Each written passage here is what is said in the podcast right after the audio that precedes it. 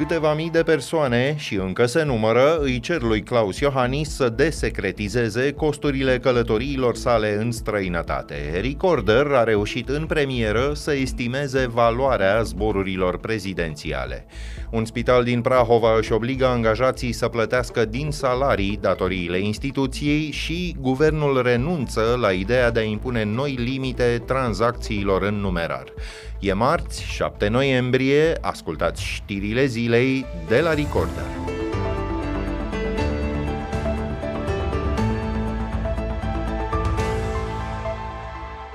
Președintele Iohannis pleacă mâine într-o vizită oficială în Belgia, iar săptămâna viitoare începe un mini-turneu african. Va ajunge, potrivit unor surse politice, în Nigeria, Kenya și în Senegal și probabil în Tanzania.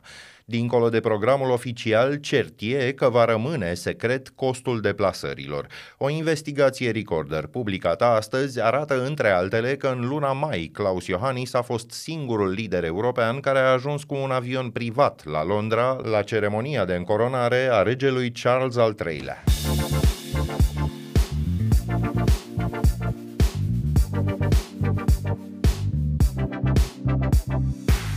Urcăm în ultimele avioane private închiriate de stat pentru președintele Iohannis, ca să coborâm apoi în realitate.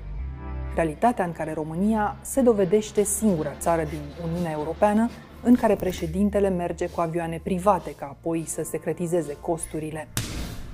Specialiști de pe piața europeană de profil, consultați de Recorder și oferte pe care le-am cerut mai multor companii internaționale au putut duce la estimări ale costurilor. Valoarea voiajului la Londra a fost de circa 85.000 de euro. Președinții din Estonia, Cehia, Letonia și Finlanda au zburat atunci cu avioane de linie și au cheltuit între 1.700 și 3.000 de euro. În iunie, pentru un dineu de pregătire a summitului NATO, administrația prezidențială a închiriat un avion de lux cu destinația Rotterdam.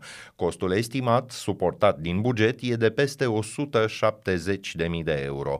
Multe dintre zborurile în străinătate ale președintelui fac de asemenea escale la Sibiu, ceea ce presupune costuri suplimentare. Așa s-a întâmplat și în cazul turneului asiatic din primăvară cu un aparat Boeing al companiei Global Jet. Același avion a fost folosit în cazul turneului din America Latină. Deja cunoscutul Boeing Business Jet 737 Extended Range are un cost minim de funcționare de 22.000 de euro pe oră. Numai conexiunea la internet urcă prețul fiecărei ore cu aproximativ 1000 de euro.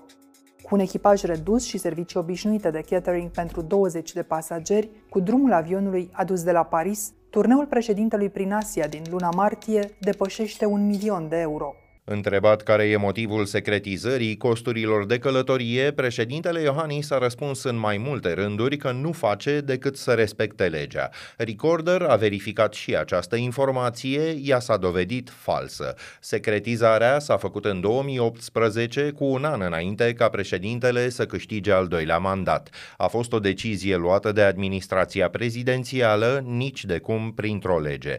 La sfârșitul lui septembrie, Cotroceniul epuizase deja bugetul alocat deplasărilor pentru acest an. Guvernul a suplimentat suma săptămâna trecută cu 7 milioane și jumătate de lei. Recorder a creat pe site-ul propriu un contor care să ne poată da imaginea comunității care și-ar dori desecretizarea costurilor acestor călătorii. Adresa e recorder.ro/transparență. Cu o cursă aviatică specială ajung în țară peste 100 de cetățeni români și de membri ai familiilor acestora din fâșia Gaza. Ei au primit în cursul nopții trecute permisiunea de a pleca în Egipt prin punctul de trecere a frontierei de la Rafa. Două echipe ale Ministerului de Externe îi însoțesc până la Cairo. Ministerul spune că va continua eforturile de a evacua pe toți cei care au cerut ajutor. E vorba de încă aproximativ 160 de persoane. La o lună de la atacul grupării palestiniene Hamas asupra Israelului, soldat cu peste 1400 de victime, zeci de persoane au murit în atacurile armatei asupra sudului fâșiei Gaza. Vizate au fost, între altele, orașele Rafa și Can Yunis. Aproximativ 70% dintre locuitorii din regiune, circa 1.500.000 de persoane, s-au strămutat de la începutul războiului cu Israelul.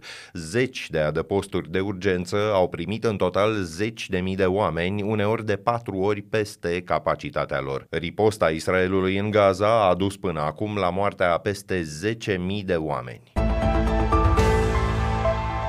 Conducerea unui spital din Prahova a redus la patru zile programul tuturor angajaților ca să acopere datoriile pe care le are de plătit. Schimbarea vine la scurt timp după ce direcțiunea a deschis și o fundație și i-a îndemnat pe salariați să-i doneze acesteia 15% din veniturile lunare.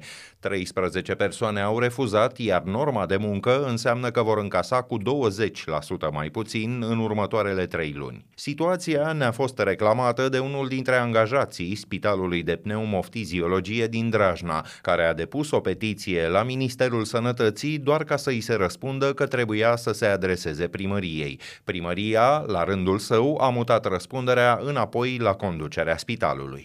Ar trebui să ne dea bani, că toate spitalele aparțin de primării, dar sunt susținute mai mult plata utilităților. Nu, nu ne dă nimic. Noi trebuie să ne cumpărăm lemne, să plătim utilități, să plătim salariile, că na, și astea sunt. Dar niciun spital nu are recurs la reducerea salariilor angajaților ne-au fondat la toate drepturile, cum a spus, n-au luat voucher de vacanță, n-au luat bonuri de masă. Din tot ce s-a putut, ei au găsit o portiță să ne reducă din absolut tot, tot, tot. Angajatul spitalului reclamă și felul în care e organizată instituția, una cu o singură specializare, dependentă de numărul de cazuri pe care le tratează. Sistemul medical e în colaps, clar, nu se dau bani. Se iau bani de la noi, se opresc o grămadă de bani pentru asigurările de sănătate care nu se mai întorc înapoi.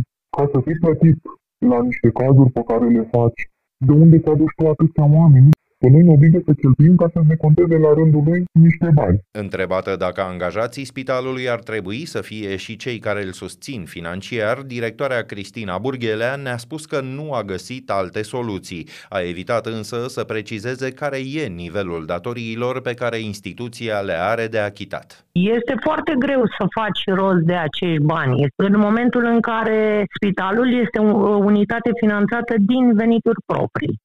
Deci tu prestezi servicii medicale, iar uh, casa de asigurări le decontează. Dacă tu prestezi servicii medicale puține, cu niște salarii mari, casa îți decontează cât ai prestat. Și acei bani nu sunt de ajuns pentru a ține 76 de salariați cât suntem.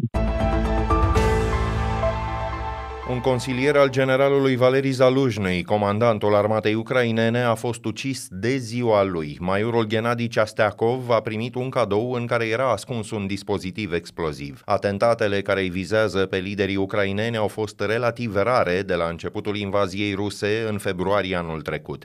Mai mulți demnitari ruși și susținători ai războiului au fost însă vizați de atacuri, în special cu bombă. În aprilie anul trecut, un celebru blogger militar rus, Vlad Mladen Tatarski a fost ucis în explozia unei statuete pe care o primise cadou la Sankt Petersburg.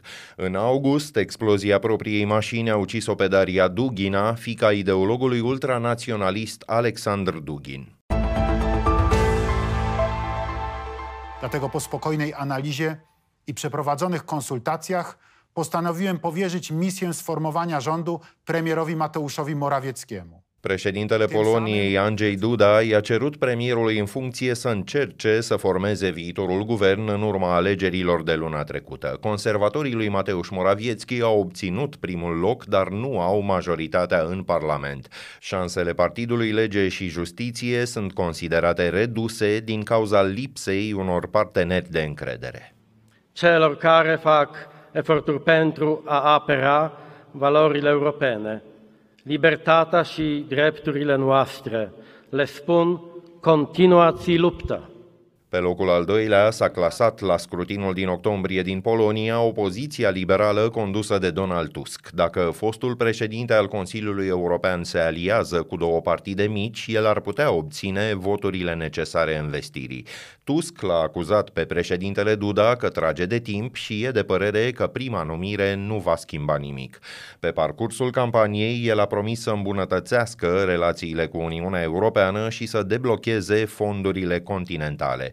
Varșovia și Bruselul sunt în conflict deschis, între altele, din cauza reformelor judiciare promovate de conservatorii polonezi și a disputelor legate de drepturile omului și de imigrație. La rubrica Fast Forward, alte știri care ne-au atras azi atenția, astăzi decidem, mâine înțelegem ce am decis, poi mâine renunțăm la decizie. După câteva zile de presiune publică, premierul Ciolacu anunță că guvernul va menține limitele din prezent ale tranzacțiilor cu numerar. Măsura se aplică atât persoanelor fizice cât și firmelor, cu două excepții. Plafonul de casă va fi de 50.000 de lei, iar avansul spre decontare de 1.000 de lei pe zi. Cabinetul renunță la schimbarea înscrisă deja în lege în condițiile în care micii comercianți de la țară au criticat-o intens, iar unele bănci se gândeau să majoreze comisioanele pentru plățile în numerar. PNL s-a dezis rapid de această măsură și Marcel Ciolacu însuși dădea de înțeles că ea urma să fie abandonată. Nu știu dacă modificarea plafonelor este cea mai bună soluție. Este o problemă la mici întreprinzători și acolo cu plățile cash să nu se facă cozi interminabile la bancă. Cred că nimeni nu își dorește acest lucru. Ionel Arsene e prea deprimat ca să fie extradat din Italia, astfel încearcă avocații fostului baron PSD de Neamț să împiedice repatrierea lui. Condamnat în martie la șapte ani de închisoare pentru corupție, el a fugit din România înaintea sentinței. Citați de presa italiană, avocații săi pretind că Ionel Arsene ar suferi de tulburare depresivă severă și că ar exista un risc foarte ridicat să se sinucidă dacă ar ajunge într-o pușcărie din România. Mai mulți fugați procurori condamnați definitiv au ajuns în Italia, printre ei se numără fosta procuroare șefă Adi Cotalina Bica, fostul ofițer SRI Daniel Dragomir și Mario Iorgulescu, fiul președintelui Ligii Profesioniste de Fotbal. Prins drogat la volan acum aproape două săptămâni, influencerul online Dorian Popa recunoaște că a consumat cannabis, ar fi făcut-o însă cu câteva zile înainte ca poliția să-l oprească în trafic. Era îmbrăcat foarte sumar și le-ar fi spus agenților că se întorcea de la o petrecere, unde ar fi inhalat accidental un fum dintr-un joint. Indiferent câte scuze sau motive găsești, așa cum a făcut-o dobitocul meu de creier în seara aia, într-un moment de prostie, niciodată nu e bine să te droghezi. Și o să susțin asta toată viața mea. Va mai mult acum simțind pe propria piele consecințele imense care au rezultat dintr-o greșeală stupidă. Mai mult, vă îndemn să nu faceți asta niciodată. Învățați din greșeala mea. Dacă de multe ori m-ați luat drept exemplu, acum luați-mă drept contraexemplu. Urmărit online de peste 2 milioane de persoane, Dorian Popa a condamnat de mai multe ori consumul de droguri și de medicamente. El riscă să facă până la 5 ani de închisoare. Punem punct aici știrilor zilei. Pe YouTube vă puteți abona apăsând clopoțelul care activează notificările, iar în stânga lui, opțiunea Join vă permite să deveniți membri ai comunității. Ne auzim din nou mâine seară. Sunt Filip Stan David, toate cele bune!